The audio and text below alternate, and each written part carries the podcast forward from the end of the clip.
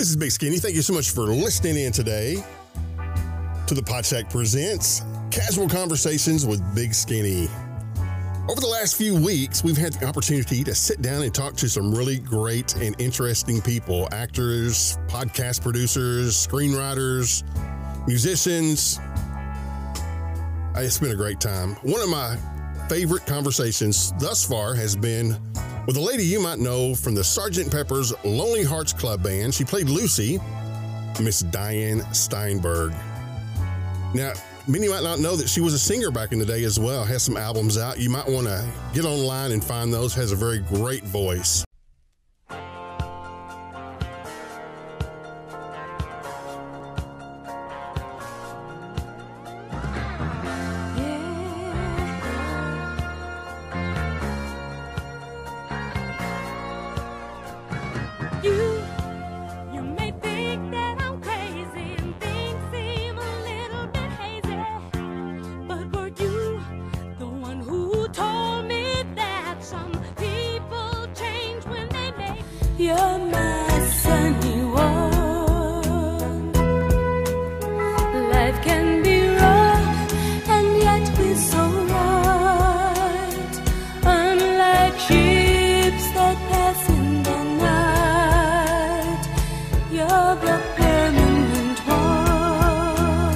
Lady is a very, very funny individual, and I, I promise you, you're going to enjoy our conversation with her. But uh, one of the nuggets I got out of this was her encounter with the lead singer from Journey, Steve Perry, before he was the lead singer. In fact, this story that we're going to tell might have changed the course of his career. You have to be the, the you have to decide that for yourself. But uh, anyway, sit back and enjoy the Podshack presents Casual Conversations with Miss Diane Steinberg, Part One. It's all coming your way next on the Podshack presents Casual Conversations with Big Skinny.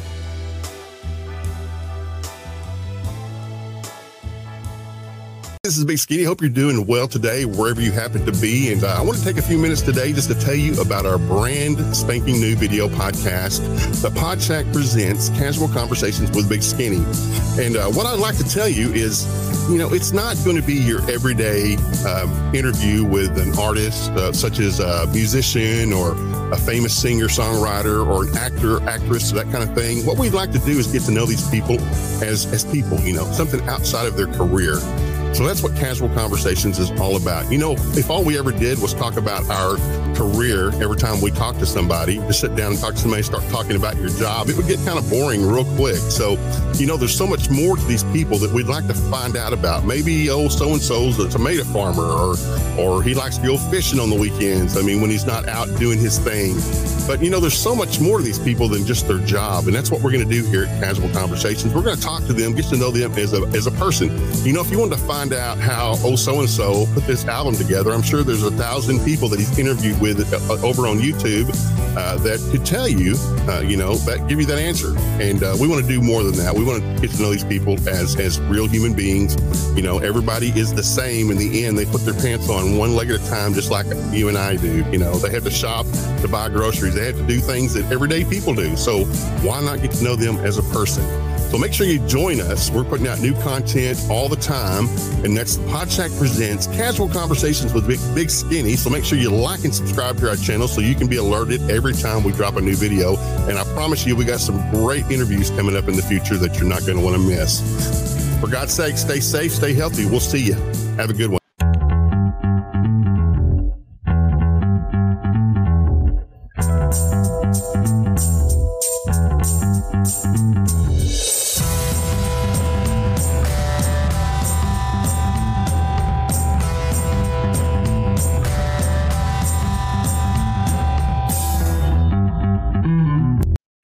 All right. Casual Conversations. That's the Podshack presents Casual Conversations with Big Skinny. And today, today we have special guest star, Miss Diane Steinberg Lewis. Now, hey, big skinny.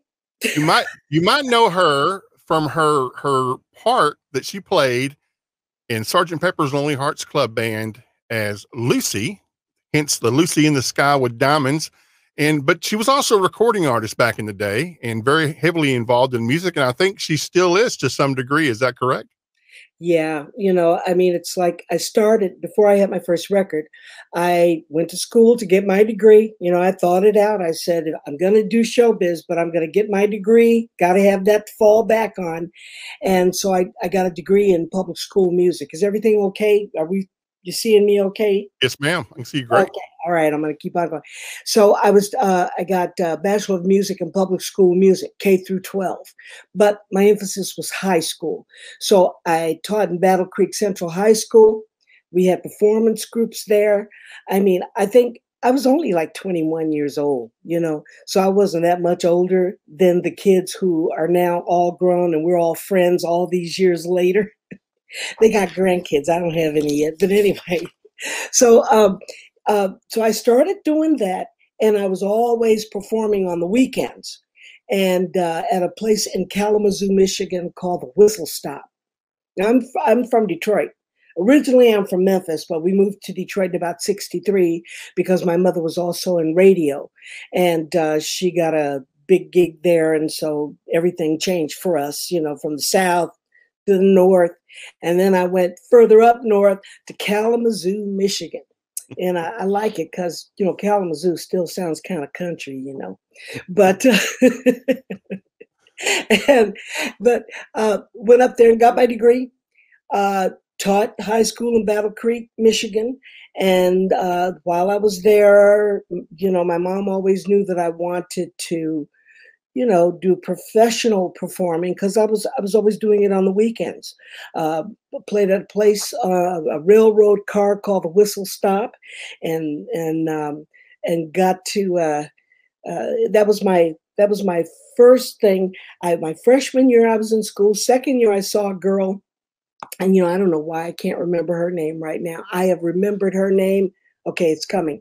Uh, Marsha G, Marsha G and she was playing the guitar because you know every dorm had a, a, a, front part where everybody would hang out, you know, and they had a piano. So I would play piano, but I heard her playing Puff Magic Dragon, you know, and I went, What what are you learning that for? And she went, I got a gig at the Whistle Stop.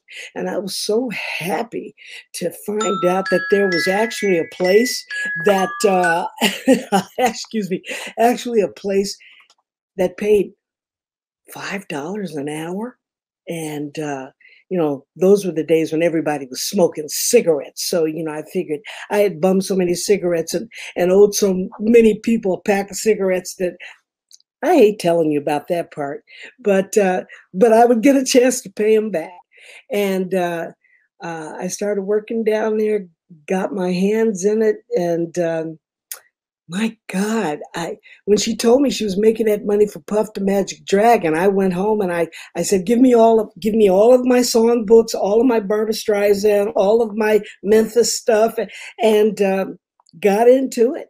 Got into it, and uh, then uh, after about two and a half years of teaching, and we took the choir to um, Romania for three weeks. Uh, a Reader's Digest sponsored this uh, this tour, and uh, I got a chance to work with Giff Richards. His name was Pops, Pops Richards, and um, uh, and he was very good friends with Norman Luboff, the Norman Luboff Singers, and um, uh, so I got a chance to learn some very very uh, spectacular uh, techniques and and disciplines from him, but about 1972, three, I decided that it was time for me to, you know, go home and uh, try my hand at a professional, uh, just to give it a try, you know. And so uh, my mom said, "Well, let's." Uh, let's uh, hook you up and i'm telling everybody they're going to have to tell me the truth if you have anything to offer or not and uh, so we went to Philadelphia, we went to New York, saw Clive Davis, uh, uh, saw Huff and Gamble, saw we saw oh, everybody. You know who Huff and Gamble is? That's the oh yeah, yeah. That's the Philadelphia sound. So, uh, uh, because uh, we didn't know what category to put me in, because I loved um, I love Minnie Riperton. I love Barbra Streisand. I loved uh, Roberta Flack, Melissa Manchester. Um, I wasn't so much a folky, but I mean, I got Stax from Memphis because my my uncle was in Booker T and EMGs, so Stax was, uh, you know, the sound, and uh, and the mom was in radio, and then when I got to Detroit, I got Motown. So all of those things kind of played into my style, and so we had to just kind of figure, well, where are we going with this? And um, they said, yeah, we think she's got something. When I got to Atlantic, LeBaron Taylor LeBaron Taylor was uh, vice president of uh, Atlantic Records. And uh, he said, and he used to work with my mom at WCHB in Inkster. And he said, okay, Queen, come on over here and we'll tell her if she's got, if she's worth her salt with anything. And, um, and they deemed that I was, and we had my first album. Didn't have any big hits on it, but we got started. That's okay. That's okay. You got a yeah. chance to get started. I mean, a lot yeah. of people, a lot of people didn't even have that opportunity. So that's great. Oh yeah, you know, and I'm I'm I'm I'm glad that uh, you know if you're in Memphis, and I don't know if it's like this in Texas, but if you're in Memphis or even Detroit, and uh, you get up there and sing and perform, and they give you a very polite hand clap, you know what that means. That means they're just doing their duty, but you you ain't no good. Get off the stage. but uh, I got a real good reception, and that gave me a lot of confidence to awesome. to pick up and decide whether I was going to go to California or go to New York. And I figured I'd go to California because if I had to starve and freeze to death, I, I could at least go out to the beach and live in my car. so, you, so you so you got your first record deal with Atlantic. Uh, yeah. How many how many records did were you obligated to produce? Just the one, or was there more well, than that? Yeah, you know, just the one, and and then they see where that's going to go. And uh, then uh, when we were when I was trying to figure out who's going to be my agent, um, and I started hearing like Chicago, and I met uh, Average White Band because they were also with Atlantic. I was doing a photo shoot. And they said, "Hey, you know, I'll come over here and meet the guys." You know.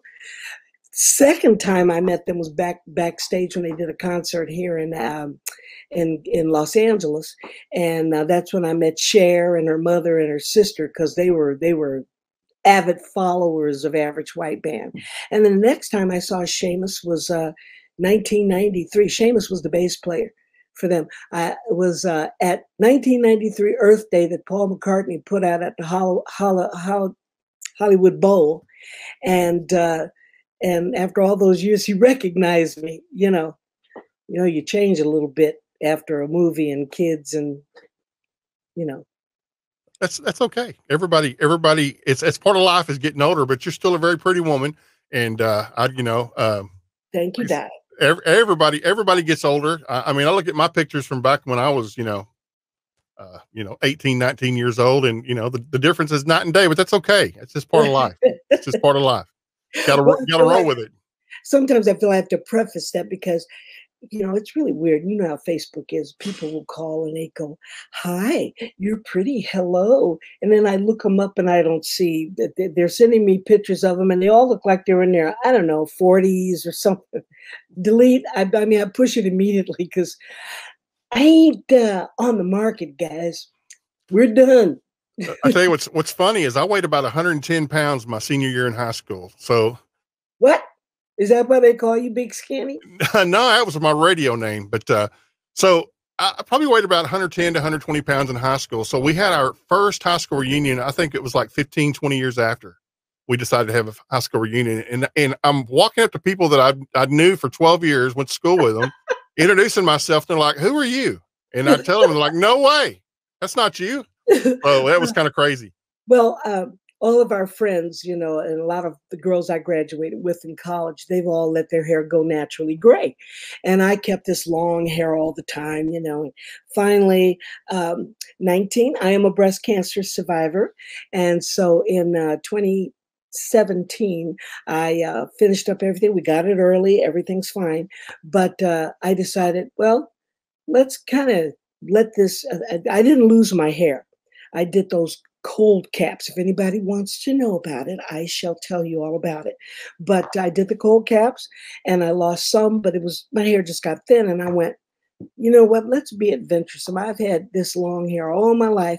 So uh, uh, in fact, Will Smith's daughter had a, a song out called I Am Not My Hair.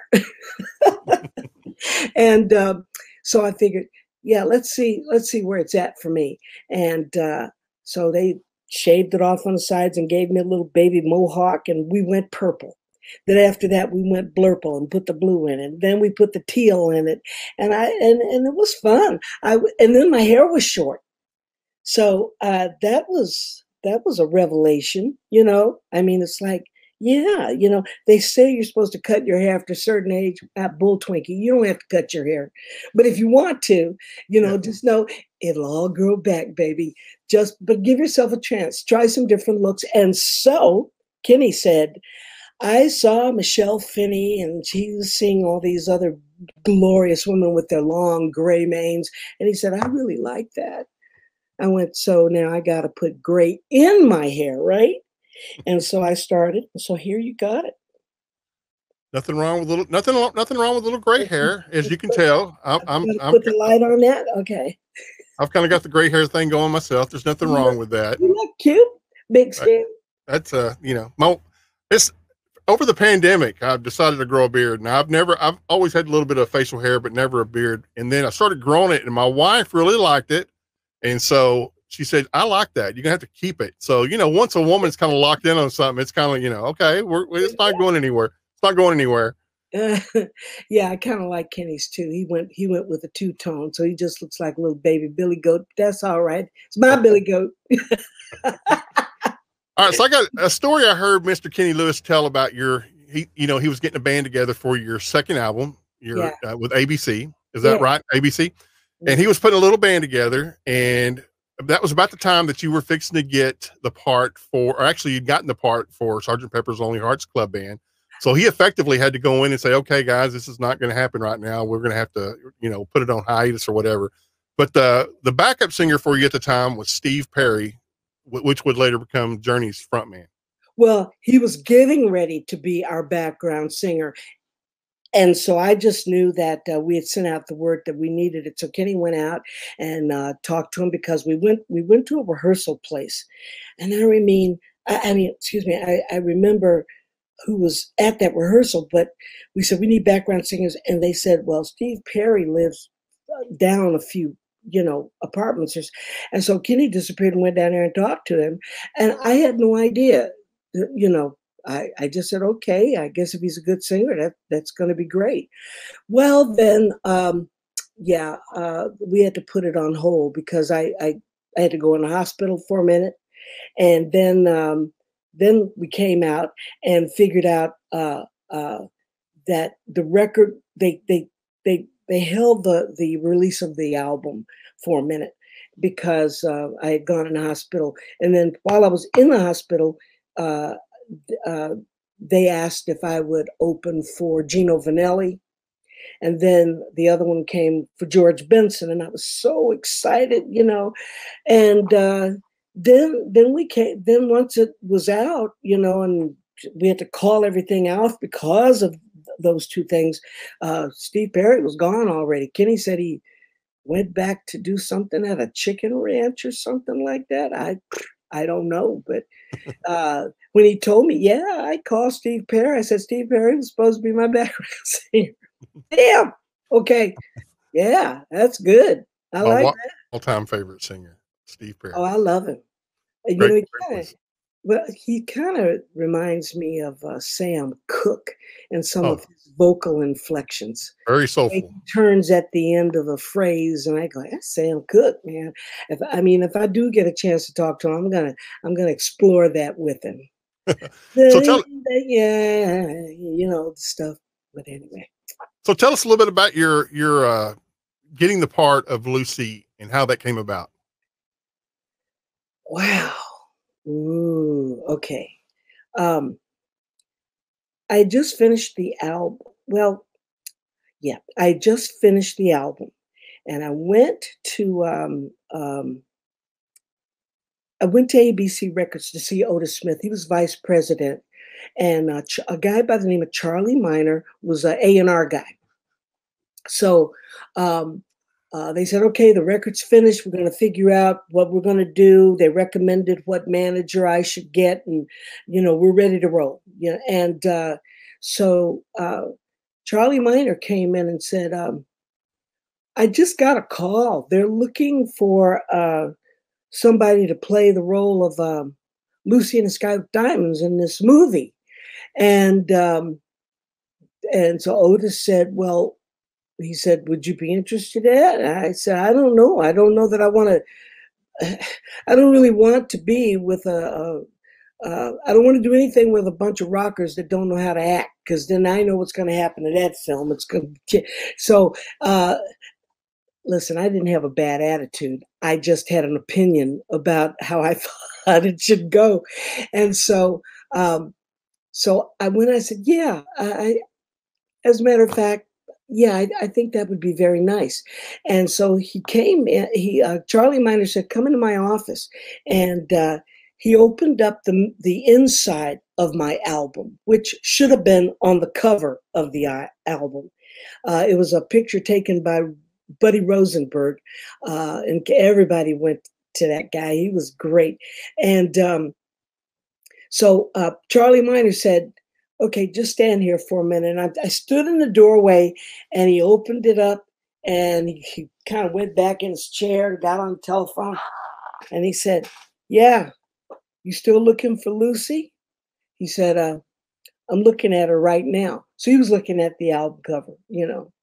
And so I said, now I got to go tell this this manager. I, I, had a Dick Broder was my manager, and he was also managing uh, Marilyn McCoo and Billy Davis, and uh, a few other people. But Billy and Marilyn and Billy had a show. It was after this top ten. You're probably too young to to remember that, but um, uh, uh they had this show. It was after Solid Gold when they started having dancers, you know. I remember this. I remember that show. You do? Yes, ma'am. I mean, it was pretty good, and all of a sudden, it was like, you know, blah. and um, um, so Billy Davis and Marilyn McCoo were kind of like the heir apparent to the Sonny and Cher show. So they they you know they were the number one artist, and so I went to my manager. I said, you know, you knew about this movie and you didn't tell me anything about it. He said, well, you said you didn't want to do anything. What I, I well, I said, that's because the last time you came to me, it was you wanted me to do some children's show, and I've already been a teacher, and I just really want to get on to the, you know, I mean, I was used to seeing, um, my goodness, uh, Chita Rivera and Barbra Streisand and everyone with the, you know, with all the beautiful stuff on stage. I was impressed with that. Or even Diana Ross and the Supremes, you know. And uh, I didn't I didn't know he was talking about Sesame Street, but you know, there you go. Uh, but anyway, as the fates would have it, um, uh, he said, "Okay, let me set up the um, let me set up the the interview because." The casting director, I went to school with the casting director, and I'm going, hot diggity dog, you know, let me this is great, uh, you know. And so they told me what the part was about, and and uh, Lucy in the Sky with Diamonds was the song I was going to audition with, and and we had a friend that was in a um, in a Beatles sound-alike band back then uh, called Rain, and so uh, and I can't remember the guy's name. If Kenny was in here right now, I'd, I'd give him a little spotlight right now, but. Uh, uh, he sent over the arrangements and everything and the lyrics and you know and i remember i remember going over the lyrics. Uh, we were on um, i lived on beechwood drive. You know where the hollywood sign is? You see in all the movies oh yeah. Okay the street that's right below that is beechwood drive. Uh, and uh, in fact, one of the guys that was in the the series uh, Friends, uh, Tony, um, who was who was in Friends? I forgot. Tony. Uh, oh, Fui. Anyway, he had his own series after that, and they used the apartment, 2232 North Beechwood Drive.